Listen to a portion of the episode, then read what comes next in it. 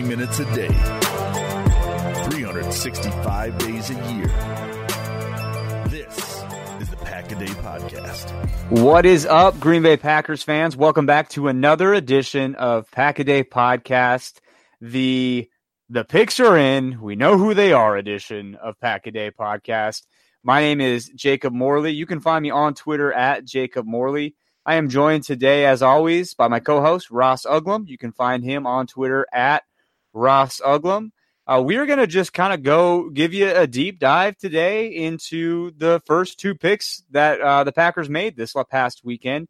Um, obviously, they had two first round picks, did a little bit of moving around in the first round, um, but we're going to jump right into those guys. So, Ross, uh, hope you had a good weekend, man. We uh, a lot went on this weekend. You had the two major shows, the movie, the Game of Thrones, and the draft. So I almost feel like I kind of woke up from a coma and getting back to work today was kind of a weird feeling because it was something I didn't even think about at all the last three days. But Ross, how was uh, how was your Monday, man, after draft week?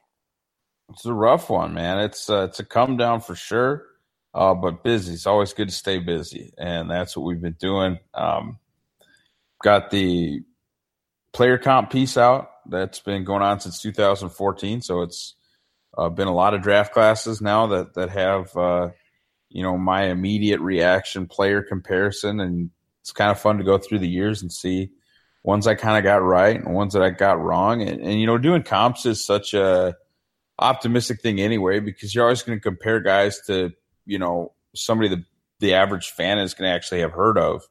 Um, you're not you're not going to you know you're not going to compare draftees to fringe roster guys in the league that you have to be a giant football nerd to even know uh, who they are. So there's some pretty pretty spot on uh, comparisons, and then there's some pretty major whiffs as you as you go back uh, th- throughout the years. So getting that thing ready, um, watching a lot of uh, Yosh Nijman, um, also kind of getting into the the Dexter Williams side of things as long as well as uh, as Ty Summers and and just kind of working my way through the the film on the guys that I haven't been able to pay a lot of attention to, but uh, yeah, that's you know you you you work and you work and you work and watch this stuff as much as you can uh, to try and and basically fill this football void that if we're being real with ourselves is you know it's going to be there till late July. Yeah, yeah, no kidding.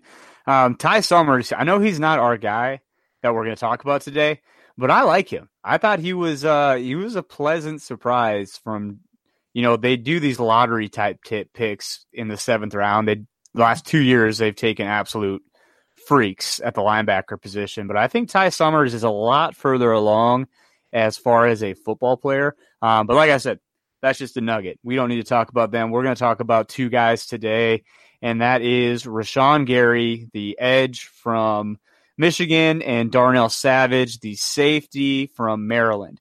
Uh, their numbers came out today. If uh, you've been living under a rock, you didn't probably didn't see that. Um, but if you haven't heard, uh, Rashan Gary is going to go ahead and wear number 52. Uh, Clay Matthews actually just tweeted out at the Packers that you know he said the body's not even cold yet. Yeah, so it's he's kind of making a joke about that. So that's good that he's got a good attitude about it. But they did give him Clay's old number, and then uh, Darnell Savage wore number 26 is what he's going with. A lot of people disappointed that he did not go with the 21 Savage. Uh, opportunity that he had, but he went with 26. So Ross Rashan Gary, uh, pick 12 rolls around. A lot of good players on the board. A lot of players that I know you and I were both really high on for the Packers. Um, and we're not going to dwell on that. I think I'm just going to say, you know, Rashan Gary was the pick. That's who they picked. I think you and I both would have probably picked someone else. Um, you know, Brian Burns was still on the board. Montez Sweat was still on the board. Uh, but the pick was Rashan Gary, Michigan. What was your initial reaction to that, Ross? Just uh, kind of shock, really. Um, they've done an exceptional job the last two off seasons of completely hiding, uh, you know, what was going on there. I, I think uh, I, I mean, I don't think I know. I look back and there wasn't a single mock draft Monday that I did, nor could I really find anybody else's mock draft Monday uh, or mock draft, excuse me, that had Gary to the Packers at 12. It just wasn't wasn't discussed. It wasn't talked about. It wasn't a thing, uh, you know, that, that, that many people were, were thinking about, uh, moving into the draft. There were guys, you know, with, uh, the Hockenson. that was my pick. That was my guess. The, the, that obviously couldn't happen because Detroit selected him, you know, before, um, before Green Bay would have had a chance to, but you saw the Hockenson. you saw, any number of offensive linemen, whether it's Jawaan Taylor, um, uh, Andre Dillard was a very popular one. Jonah Williams, you know, was was popular there as well. And then you know you talk about uh, the the rushers, whether it's a, a Brian Burns was popular, Ed Oliver was was always kind of a pipe dream, but probably got closer to that pick than uh, you know you thought. And then it, it just never really occurred that the Packers would take another one of these six foot four, 270 pound, you know, four three defensive end basically, and and they did. They they took Gary. Um, I, I just was was blown away and obviously devastated, uh, just because I had put so much effort into uh, scouting and really you know, going out on a limb on Brian Burns and, and making him a top five player in the class and arguing his merits with, with different guys. And, and then to see him really, in my opinion, be the last, you know, true elite. And, and I had Noah Fant up there as well, but I, I, I just, I couldn't really ever reconcile Fant at, at 12. Uh, but Burns at 12, I think was the ideal pick, the one that, uh, made the most sense and, and would have honestly, uh, as insane as it sounds, I mean, this would be an A plus draft for me. Um, if it would have been Burns at 12, if, if you give me Burns, Savage, Jenkins, Sternberger, and Keke, I'm, I'm just jacked. Yeah. And, you know, it's always easy looking back at these things and it always looks more clear and more obvious when you do look back at it. And it's just, you know, Brian Gutekunst loves athletes, loves them. And when you look at the types of players they brought in in free agency for that edge position, Rashan Gary is that guy. You know, and and it's almost silly to look back on and say, why were none of us in on Rashan Gary? Why did none of us think that could that really could be the pick? You know, and what and it's just, you know, like I said, looking back on it, you know, Rashan Gary was probably a top five athlete in this draft class. You know, pound for pound, just a freak of a human. And and maybe and maybe you know Brian Gutekunst is is drafting athletes to a fault in this particular situation. Um, but let's talk about Rashan Gary. Let's talk about you know we we can talk until the cows come home about who we would have preferred them to pick at the 12th you know overall spot. But Rashan Gary is the guy that that we got, and he's a Packer, and he's someone I'm going to root like hell that he is a really good player, and I hope that Brian Gutekunst made the right choice, um, and I'm going to trust that he did. You know, but so talk to me, you know, as you go through watching Rashan Gary, tell me about you know what what stands out to you, um, just in general about him, be it positive or negative, Ross. Lack of pressure, lack of production uh, would be the main negative. Uh, but then after listening to, you know, Goody talk and really watching him play and, and, and kind of reading some of the stuff that Jim Nagy said about him, I, I do buy it a little bit. Um, he, he was taking on a guy and a half, sometimes two, one time three uh, that I, that I charted, but uh, the, the scheme really did have him as is more of that left end over the tight end. Uh, a lot of crashing the C gap and barreling into both the tackle and the guard. And, and that, that's not to say that there weren't one on ones that I wish he would have, you know, made the play. And, and, and honestly, it's not that there aren't more disruptive interior rushers than he is, but I, I, I just, I get it. And, um, it doesn't change my eval of him. uh, 30th best player in this draft, which you know is is not that he sucks. That's that's never been the point. That's not what you know this was about. It was just that you know my fourth best player in the draft was available, and then they went with number 30. Uh, he projects athletically to be a, basically a Hall of Famer. I mean, that's his level of of physical skill. Uh, but but then there's you know the unproductive from a from a statistical and from a pressure standpoint. That's really I think what worries me more than anything is just the lack of pressures. Uh, you, you, if you're a smart pass rush evaluator, you scout pressure, not necessarily sacks. Uh, pressure eventually becomes sacks as, as, guys become unrefined, as as frankly, um, just as their luck grows. As dumb as that sounds, it's, it's actually true and I just didn't see consistent pressure out of out of Gary. So um, while I understand that the scheme specific stuff that that Goot talked about and that Jim Nagy talked about, um, it hasn't really moved me off of my uh, evaluation of him, which is just that he, he's a, he's a first round pick. That's what he is, and um, I thought they had a chance to take like an elite guy uh, with you know having the 12th overall pick in the draft, some you know a level they don't normally get to pick at that high, and and uh, lo and behold, you know they, they just kind of got a, a guy that I, I think you would have expected, and and and probably not honestly because the forecasters like you look at Brugler, you look at Jeremiah, you look at the guys that actually have NFL connections. They all ranked him 12th, 11th, 15th, 10th, 9th um, whatever it was, and and it was a guy I would have taken at twenty, but maybe a guy that wouldn't have even been available. Yeah, and one thing that stands out to me about him is you know the legendary defensive coordinator Don Brown, um, that's at Michigan right now. You know, spoke and and just to set the table for you, he is not a blow smoke type of guy. He will tell you exactly what he thinks about his players he talks about how Rashan Gary it could legitimately be one of the best players that he's ever coached. And they did ask him to kind of be that block eater in in in their scheme.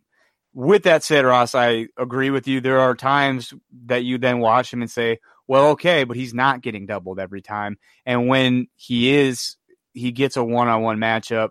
He's not dominating like a a guy with those tools should. Now, the hope, the biggest I hope I have for him, and and Andy actually talked about this on yesterday's podcast. The biggest hope I have for him is Mike Smith, and you talked about you know Dee Ford, Chris Jones, Justin Houston. Those guys all really developed very well under him.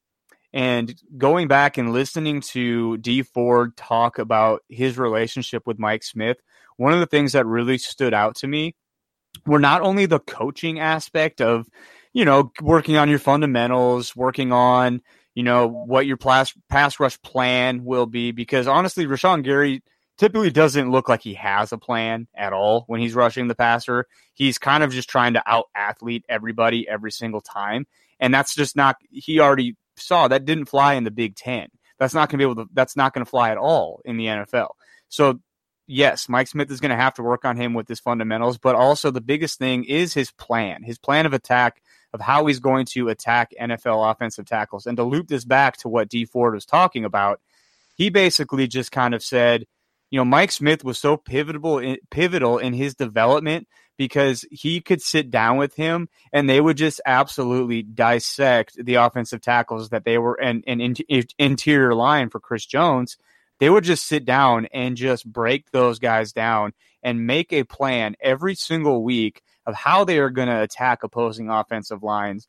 And if you look at the results, I mean, the Chiefs last year with those three guys before they traded and cut, you know, two thirds of them, they they led the league in sacks last year. Dee Ford is one of the most disruptive pass rushers in the NFL last year, and he gives full credit to Mike Smith, who just so happens to be a huge hiring for the Packers. So Rashan Gary is the biggest ball of clay in this edge class. You know, you can talk about his lack of production, and quite frankly, Ross, like you said, it's it's pretty much impossible to argue against it. He wasn't productive. He was not as productive as you would expect a number one overall recruit, and not just like by rivals. Like every single major recruiting department that we're all familiar with, they had Rashan Gary as the guy, the number one guy coming out in that class. I mean, the types of tools that you look at and say, like Mario Williams went number one overall, they're comparable athletes. They are not that far off. And Rashan Gary has those tools, but it's going to be can Mike Smith get that stuff out of him? And so that's, I'm going to put my eggs in that basket and just say, you know, Mike Smith, if you're everything that people have said you are, here is this guy as as raw as they come, as as talented as they come. Go turn this into a stud for us. And it's funny, Ross, you actually you just um you know, so first of all, if you haven't checked it out, Ross has got a really awesome thread on both these guys we're going to talk about today. And what what I really appreciate about appreciate about it, Ross, is you're honest. It's not just a bunch of highlight plays. It's Ross going through these guys and and really pointing out things about these players, good and bad, things that they need to improve on, things that they do well. Um, but one thing you, you also had a thread going of your Madden highlights of these guys, and this is way far off base, but I'm just going to say it because I thought it when I saw it that big number 52 coming off the edge looked like Khalil Mack to me on Madden, on Madden, mind you. But that might be. I mean, is it is it too far off to say, Ross, if if Rashan Gary hits, if if he if he is a swing for the fences and they knock it they knock it out of the ballpark, is he potentially a Khalil Mack type pass rusher? Probably not a Khalil Mack type pass rusher, uh, if you guys had a chance to get over to Cheesehead TV and check out my player comps, I think the the the number one guy that you could hope and pray for with with uh, uh, Rashan is is Cam Jordan, and uh, Cameron Jordan is a guy that has been in the top five of Pro Football Focus's uh, edge rankings. A lot of that has to do with the fact that he's really good against a run, you know, so he grades out well on every play, not just on on pass uh, passing downs. He's been at least a, I think a top six and maybe even a top five player for them individually in each season for the past three. So you're you're you know that's kind of your your upside uh, as far as play style and and and just a guy that both of them are long uh, athletic freaks, but the one thing that they're kind of lacking when when you go through everything is is that bend, is that ability to to drop down, you know, with the shoulder start kind of, you know, running around a hula hoop, uh, getting low and and flattening to the quarterback. But not every pass rusher has to flatten to the quarterback. You think Reggie White flattened to the quarterback over and over again? No, he mangled people and threw receivers into quarterbacks and, and, and had his hump move and his club move. And, and while I love bendy pass rushers, uh, bendy pass rushers are not the only thing that works. And so I think that's what you're kind of looking for. Another guy that I've seen a comp that I don't hate is uh, is Everson Griffen. I think that there are some similarities there as well. Uh, both guys really kind of profile as a four three defensive end, but we we live in a we live in a, a, a five defensive back world now. I mean, nickel is base. Uh, everyone runs a four man line even three four teams run a four man line. I know that sounds ridiculous, but you know you're, you're either running a four two nickel or you're running a two four nickel. It's all it's all the same stuff, and and uh, so this this can he you know play outside backer thing is is largely irrelevant. Um, the reason I keep saying they should bring in a, a true outside linebacker, a three four outside linebacker, is, is far more about body type and play style than it is about position where they actually line up.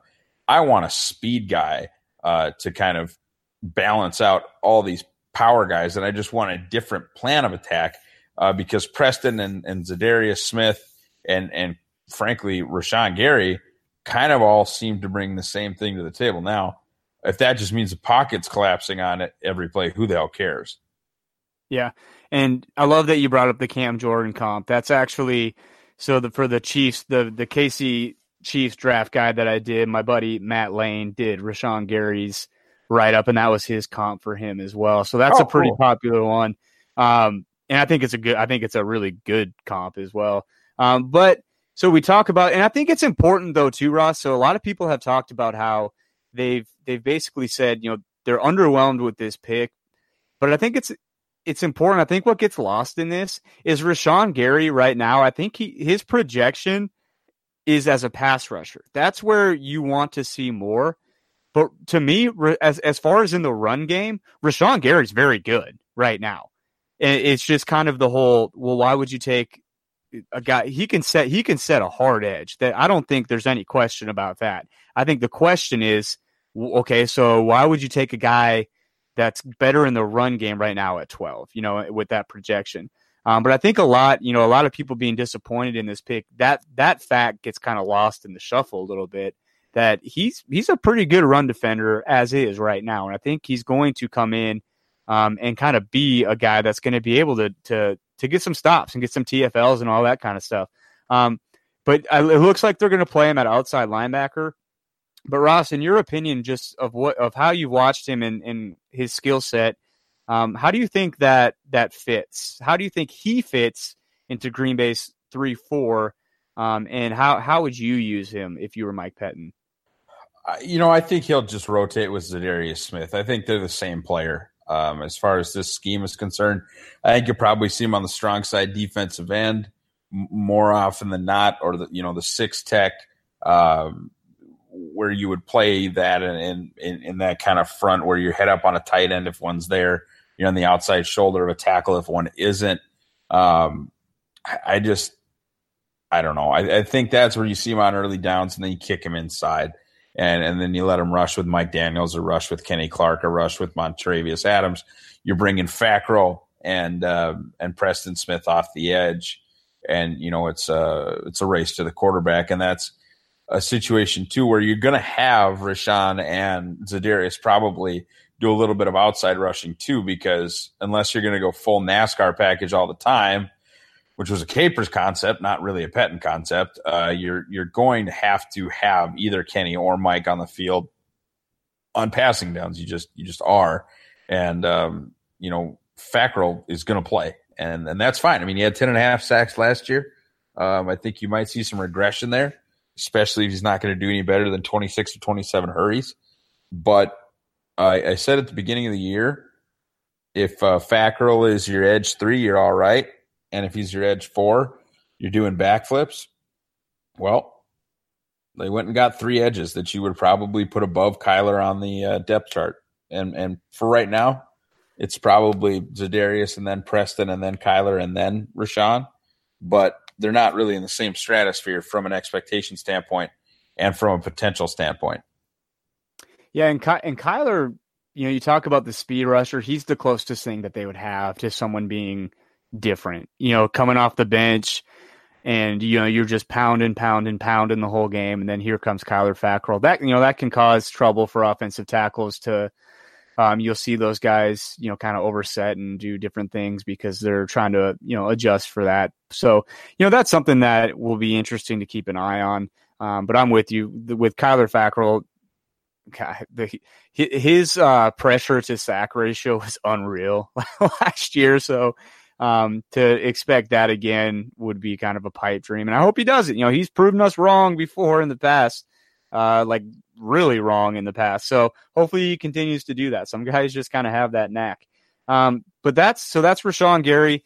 And uh, you know, we're gonna he'll be an interesting one to follow as we go throughout camp. I know expectations are gonna be sky high for him, especially because a lot of Packers fans are probably ready to jump all over that pick if he doesn't come in and show promise right away.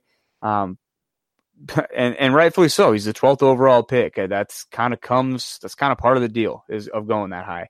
Uh, so the second pick that they had in the first round, you know, it was originally the 30th overall. Uh, but Brian, you know, Goody called his old buddy up Schneider in Seattle, and two years in a row they move up with Seattle um, in the draft. This year they had to give up uh, both fourth round draft picks to move up nine spots to 21. And they took uh, a safety named Darnell Savage out of Maryland.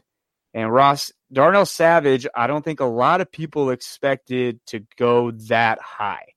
And when he was first called, just like with Rashan Gary, what was your initial response, your initial reaction to the Darnell Savage pick?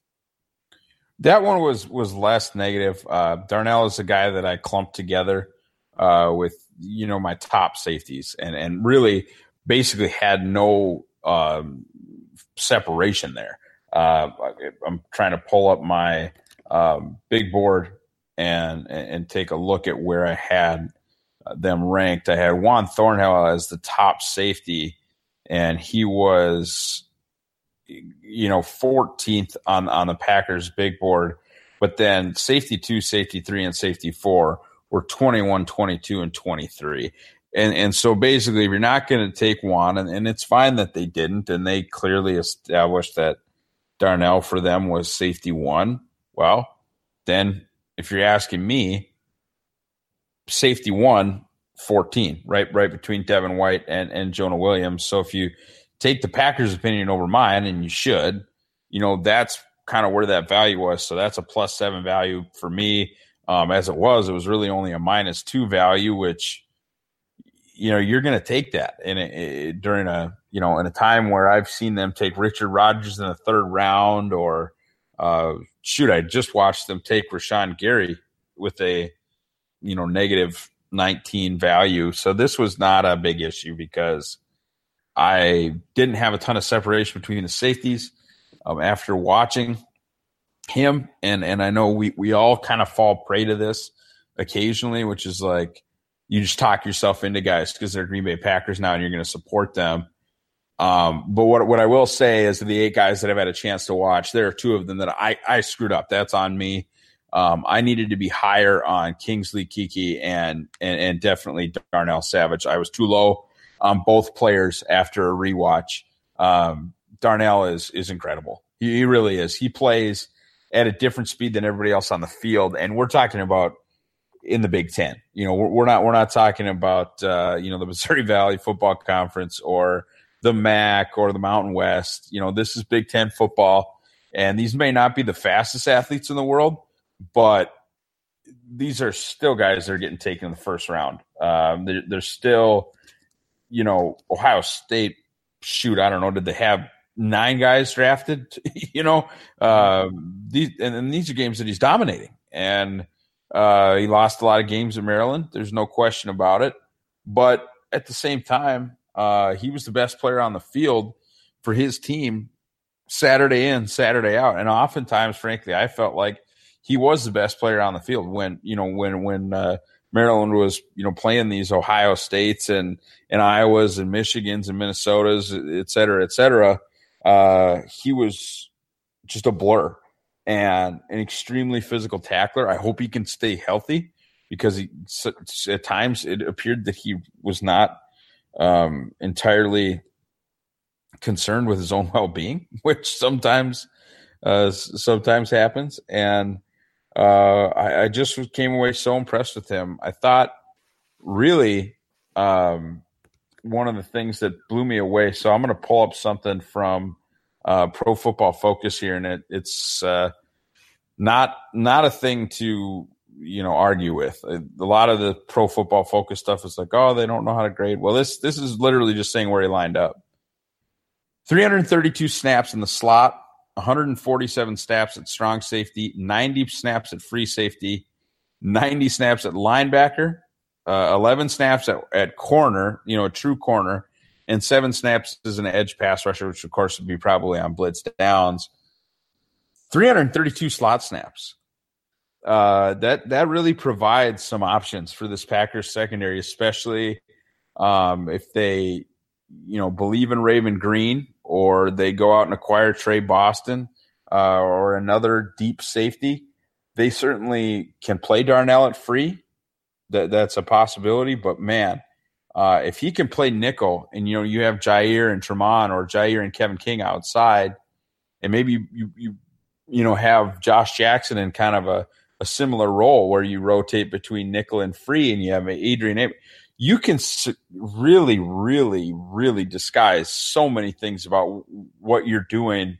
Um, Pettine, man, between his front seven and his back seven, if you will. Uh, the only guy that really can only play one spot is Blake Martinez, mm-hmm. um, which is insane. And you know, it's to kind of to back up in the conversation a little bit. I thought it was really interesting uh, that you know we had talked about how we thought this was a pretty say or a pretty deep safety class. Gutey did not agree with that because he even came out and said this was really their guy. This was a guy that they thought if they didn't get the safety class really dropped off. And he talked about how he knew for a fact he was not going to be there at 30. So clearly they really loved Darnell Savage. And I, you know, I, I am with them. I Darnell kind of came to me late in the process. He was a later watch for me, but he was probably one of my top five favorite guys I watched in this class. And meaning his tape is fun. His tape is just so much fun. I one I really like watching safeties anyways, and there's just a certain innate innate ability that I just you just you just can't coach it, and that's just the ability for these guys that just fly onto the screen and cut ball carriers down when they have the ball in their hands. They look like a running back. I mean, when I watch Darnell Savage, and we talked about this a little bit, and I heard you even talk about this too, Ross. He he does. He reminds me of Nick Collins to a degree, and that's someone that they have not had on the back end really since Nick Collins went. And one thing that's really fun about Darnell Savage, I would I would advise against just watching a guy's highlight tape. But when you do watch Darnell Savage's highlight tape, count how many times he gets in the end zone. You know, when you go watch Nick Collins' highlight tape, count how many times he gets in the end zone. The guy's a playmaker. It, when he has the ball in his hands, he's looking to put it in the paint. And that's what I really like about him. I love, like you said too, he he just flies around the field. It is concerning that he's a little bit smaller, but he's got that attitude. He's got that alpha male attitude. And I, for one, I am so excited to watch him and Jaire work together just because last year Jaire was kind of the same in the sense of he's just a really fun guy to watch play football. And Darnell Savage is in that similar mold of just all the swag, all of it. And so those two together, I I just I can picture them just feeding off of each other. Um, and one thing that was really fun about Jaire last year was how contagious that is, and how you could see some of the other defenders starting to kind of play with that swag that he brought to the team and now they just add another guy that has that similar mentality. And it's going to be fun. If, if these guys hit, like you said, Ross, they got guys, they got bodies that, you know, Kevin King stays healthy. Holy cow. They, that's, that's a, that's a really good opposite corner outside of Jaire. If Josh Jackson takes a step, that's a real, that, okay. So you got another cover guy. Tony Brown was p- promising his rookie year. Now you're adding Darnell Savage on the back end you have the makings of a really like you t- like you talked about a really versatile, fast, aggressive playmaking defense. Something that r- frankly Green Bay has not had since 2010 when they won a Super Bowl. And so that's what's exciting to me is how the types of guys that they're going after and to to talk to you too Ross about about how he's going to be used. It, on film and it's interesting. I didn't know those stats that you said. It's interesting he only played 90 snaps at free safety because right now, currently, I would say that's probably the probably the least ready spot I think he is to play. If I have one critique about him, is that he can be a little bit over aggressive. He can kind of sometimes, you know, take the Chiefs on some of those uh, some of those double moves and those play action passes where he will get caught and a guy will get over the top of him. So that's the position that I think he will need to grow into a little bit more. And, you know, the natural position that you would think he would play potentially might be that free safety. But Ross, give me your thoughts on that. I'd love to hear um, what you think uh, uh, Savage is going to play his rookie year primarily. Well, and that's something that that Amos, uh, Adrian Amos, said to a fan about, um, you know, kind of what position he'll play. As he said, in, in most NFL defenses, and uh, you best believe the Pettine scheme is one of those defenses. You you, you basically play both. Um, free and strong are almost misnomers now. Not necessarily when the ball is snapped, but as far as you know who's playing what, it's it's not usually the Seattle style. So the Seattle style is obviously cover three shell. Earl's always free. Kam is always smashing people in the face. You don't really get that darn near anywhere else. Um, I, I, you know, some of the teams that Boston has been on have have tried to keep him, you know, as a free safety type of, of player, but you look at Packers films the last couple years, and you'll see Ha Ha in the box. Uh, you'll see Ha Ha deep middle. Um, you know, you see Brice deep middle when all you think about that guy is a thumper. And that's what you're going to see with the Packers. And so it'll be interesting to me whether they decide that the safeties are Tramon and Amos or or Savage and Amos. And I know that sounds nuts, but um, 330 slot snaps for for Darnell Savage. Do not forget that. Um, I, I, know they called him their top safety. They've only ever used the word safety to describe him, and I think they want him to be a safety. But there are just so many different things that Tramon is capable of doing at, you know, a we're not screwed type of level, which is important, um, especially if you're bringing a guy like Savage along. That boy, if if, if he is, uh, you know, up in Taylor Gabriel's face on one play, blitzing the next play, and then playing deep third on the play after that, it's just going to get so difficult to identify these guys, period. But long term, I think you get to a place where Amos and Savage are your your long term safety tandem because you know people for yeah Amos played for the Bears, but this was after his first contract. He's 25 years old. This is not some KG vet that they went out and got in free agency. Uh, they got a guy for his second contract. Period. One of the better safeties in the league, and safeties can play. You know he he might get an extension off. You know if he plays the way that he's capable of um, you you could see a, a, two or three year deal on top of this four year deal, and of course you hope that Savage gets a you know a second contract, and as a first round pick, that would mean you know an extension after his fifth year. So your your hope is that these guys are playing the the the free strong strong free free strong in a in a Pettine scheme for a long time moving forward. And honestly, it's it's something the Packers just never quite got because by the time Morgan Burnett was ready to play with Nick Collins, Nick Collins' career was over. And I, I just don't know that Ha Ha and Morgan ever got to that level. Um, certainly not the level that Amos and Savage are, are capable of, frankly, because – Savage and Ha Ha are not comparable athletes. Darnell is a much better athlete than than Ha Ha, and frankly, Adrian Amos is a much better athlete than Burnett. Yeah, um, yeah. No, I'm excited about Darnell Savage. I think he's probably the guy that I'm. Mm, no, he's not, but he's up there with guys that I'm most excited about. Um, but got, Ross, that's all we got for today. Those are our first, the Packers' first two picks. Before I let you go, though, give me uh, you know, just briefly, what what was your favorite pick from this last weekend for the Packers? Uh, it's real close between Jace Sternberger and Kingsley Keke. I I think Kingsley, if you get that kid back to where he was as a sophomore and junior, and just say, look, we're not going to play you outside of a five tech. You're going to be playing three. Uh, you're going to be playing on the nose. You're going to be rushing the passer from the inside. Forget everything they made you do your senior year I think in 2019, you probably see a little bit of a transition year from him. But in 2020, I, I see a six sack interior defensive lineman. And I know that's nuts, but I, I really do.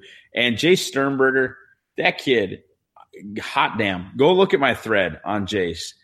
Um, I think if he would have been an eight RAS guy, he would have been the second tight end taken. I, I really believe that. Uh, man, yeah. he's something else. I, I, and this is going to sound like super biased and super obvious and that I'm an idiot, but after the rewatch, he should have been my my third tight end. And, and of course, you're gonna be like, well, yeah, because your third tight end is the guy that the Vikings took. So now you're going to say he sucks. No, it's not the point. I I got caught in a little bit with Irv Smith Jr. of consensus, and consensus was the Iowa tight ends and then ISJ, and that was like nobody was really arguing about that. And I watched and and and you can see there's a sizable gap, and, and it happened with Mack Wilson and inside linebacker too. Two linebackers, huge gap. Mack Wilson, tight ends was the same way two tight ends, huge gap, then Irv Smith Jr., then Jace, and then Dawson Knox. And while I still think there should have been a significant gap, maybe not as significant, but a significant gap between the Iowa tight ends and tight end three, after that rewatch, man, Jace is a Dallas Goedert level tight end prospect in the sense that he was not asked to be an exceptional blocker in college but the tools are there.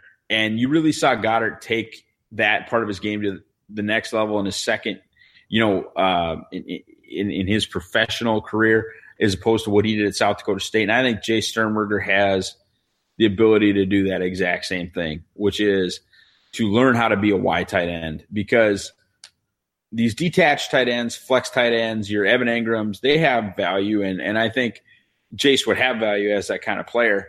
But I, I think with just a little bit of work with uh, with Matt LaFleur and, and, with the tight ends coach, they really can, I think, make him a, a, a, true threat in all ways, and that means you know being at least an average blocker because that guy is not an average receiver. He was Pro Football Focus's number one tight end in the country. That's over Noah Fant, over T.J. Hockenson, over Irv Smith, over everybody from just a receiving grade standpoint and it showed up on film. And that is the baddest MF I have seen after the catch in a tight end in three classes. Yeah. And that's, I don't know if I said it on this show or if I said it on one of the Arrowhead Pride pre draft shows, but before the combine, I mean, I was, you know, Sternberger was one of my guys throughout this whole process. Just a guy that and, and honestly, I think anyone that watched his film, you're just like, holy cow, who is this dude? You know, because you really kind of arrived on the scene out of nowhere. I mean, for goodness sakes, they had him at at KU, you know, the powerhouse KU Jayhawks is where he got recruited to play football. For the love of God, they had him move from tight end to DN for a few weeks because they were going to play him there. And he transfers, goes the JUCO route, blows up at Texas A&M.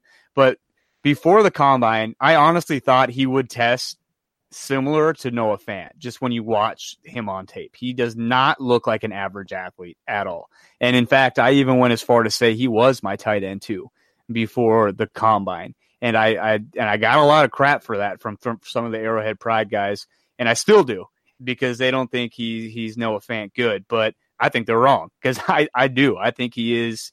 I think on tape he's just that dude. He is that guy. I think his routes are the best for the tight end. I mean, even I think he runs better routes than Hockenson right now.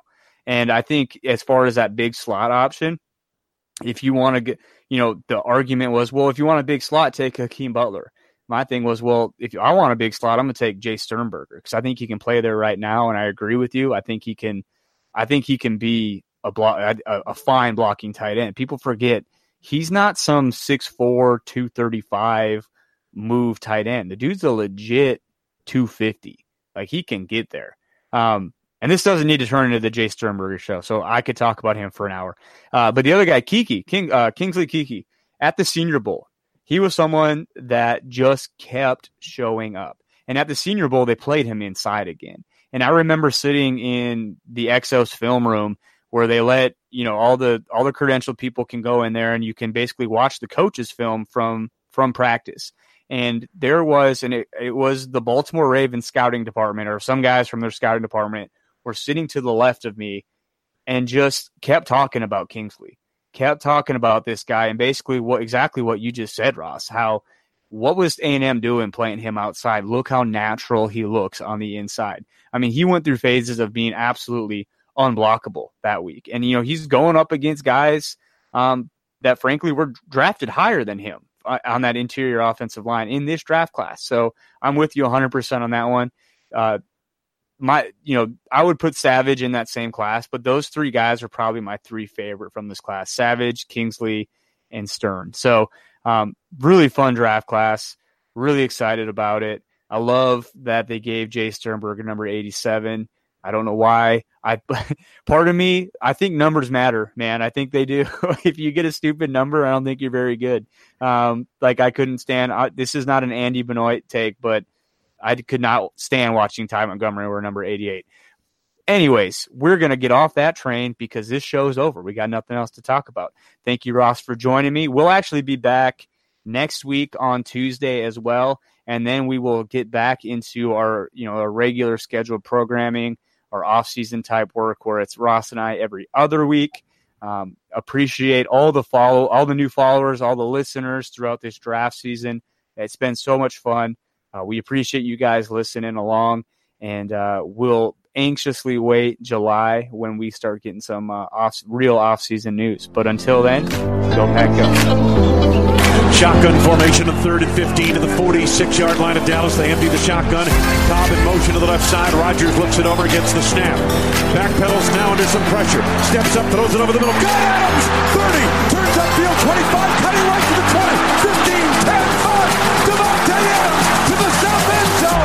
Touchdown! Rodgers looks it over. Starts to his left. Now he moves Starts to the right side.